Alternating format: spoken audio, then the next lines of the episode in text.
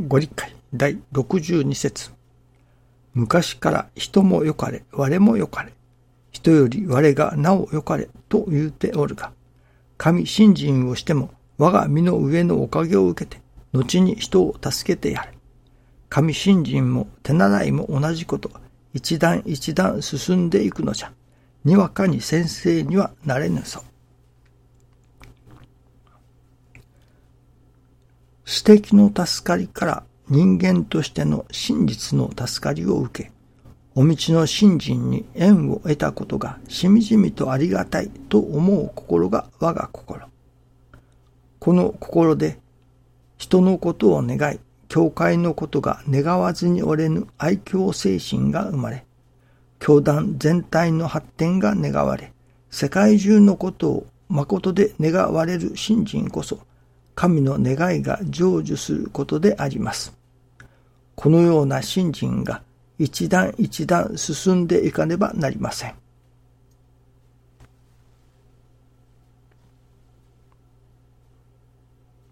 一段一段進んでいくということがやはり大切だと思いますね。ご理解にもありますように一足飛びにはなかなかいかないものです。そしてまた、なるほど、聞けばわかります。なるほど、そうなのかと。成り行きを大切にしなさいと。聞けばわかります。そして、ああ、成り行きを大切にすることなのだなと。よし、これからは一つ一つ成り行きを大切にしていこう。と思います。しかし、実際の場面に出会った時に、悩むことがあります。それは、実際、その成り行きを大切にというそのことを行じてみて初めてわかることです。そのぶつかった時に、さあ、これはどう取るのが本当だろうか、ということがあります。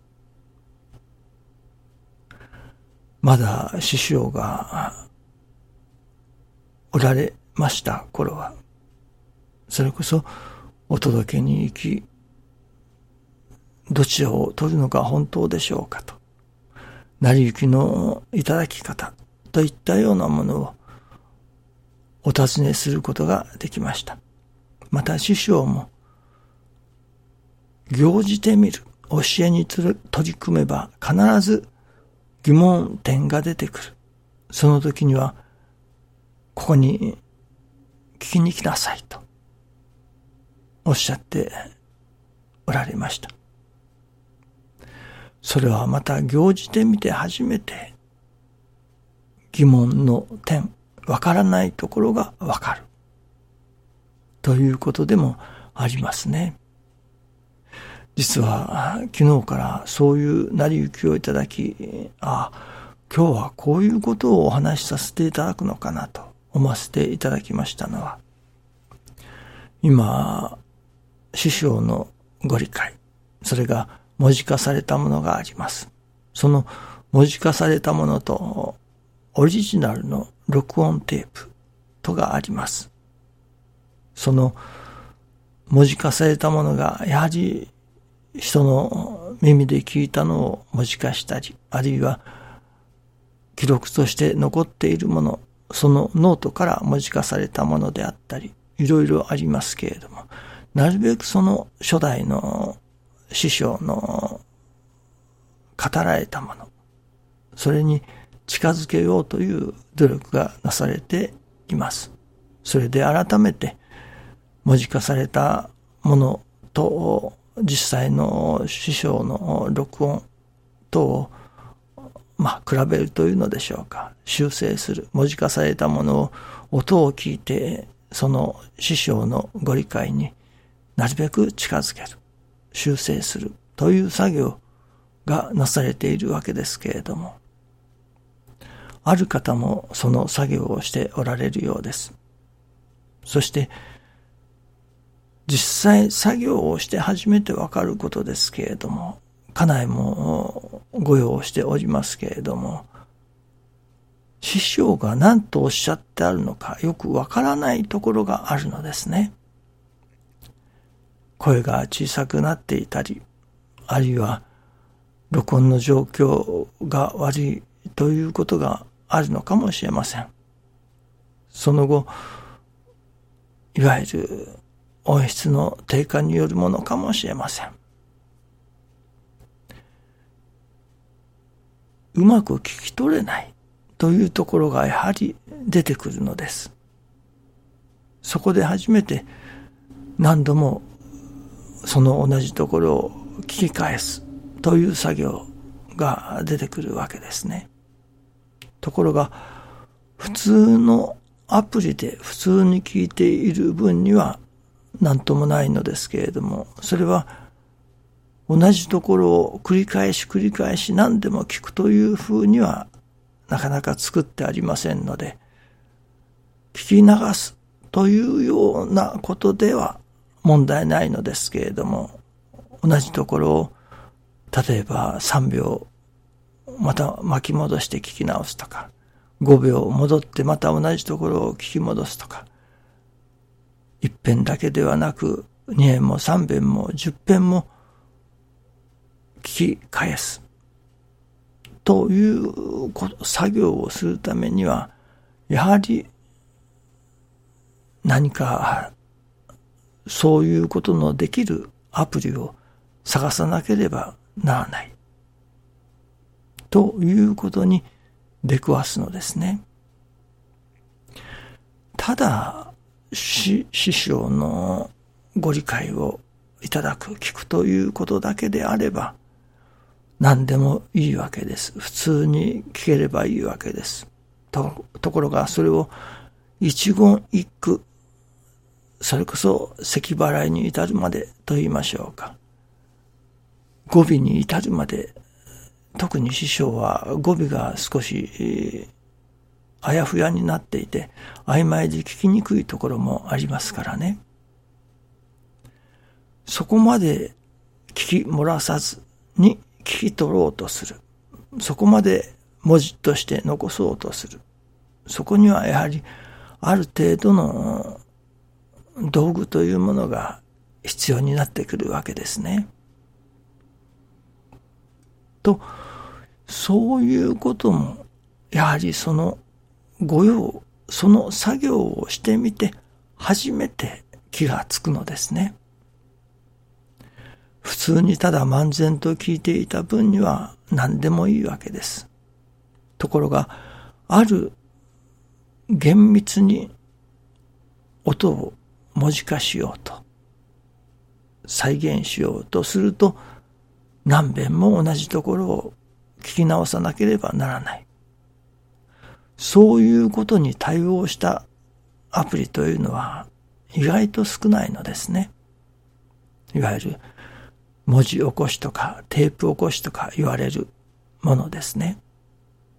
昔はカセットテープをそれこそ再生をしてカチャッと巻き戻してまた再生をしてまた巻き戻してというのを繰り返しておりましたからカセットテープがやはり早く傷んで壊れておりましたね。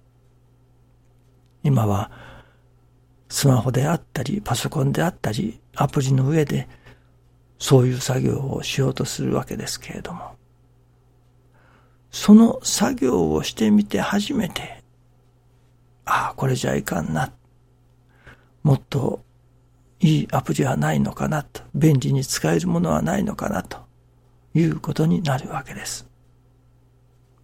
いわば、行じてみて初めて、あ、ここはどうだろう、ということになるわけです。私もそういうことがありました。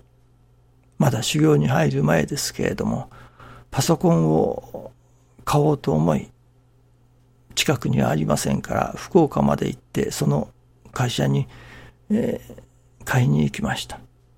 そうしましたら、意外なことに、その会社の方が、うちで働きませんか？と。いわゆるパソコンの販売ということでしょうかね。うちで働きませんか？と、お誘いを受けました。それで、その時はとっさに、まあその気はありませんから、いやいや、とてもと言ってお断りして帰ったのですけれども、帰ってみて、あ、もしかしてあれは成り行きだったのだろうかと。まあ疑問が出てきたわけですね。あの成り行きはもしかしたら受けるべきだったのではなかろうかと。パソコンのその会社に働くことが本当だったのだろうかと。成り行きを受け漏らしたのだろうかという思いが私の中に湧いてきました。それで、お参りをさせていただいたときに、その次に、お参りをさせていただいたときに、師匠のもとに、ご結界にお尋ねに行きました。こういうことがありましたと。そして、こうさせていただきましたけれども、成り行きをいただき損ねたのでしょうかと。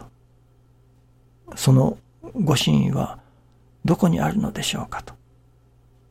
お尋ねに行きました。やっぱり成り行きを大切にすると言われ、成り行きを大切にしようとしていても、どうあることが、どちらを取ることが本当なのか。自分が取った成り行きのいただき方が正しかったのか、間違っていたのではないか、といったような疑問が必ず取り組めば湧いてくるものですね。もしその疑問が湧いてこないならば、やはりそれは取り組んでいないということになりますね。その私の場合は、師匠が、それはそれでよいと。もし、とっさに断る心が出て、とっさに断ったのならば、もうそれはそれでよいと、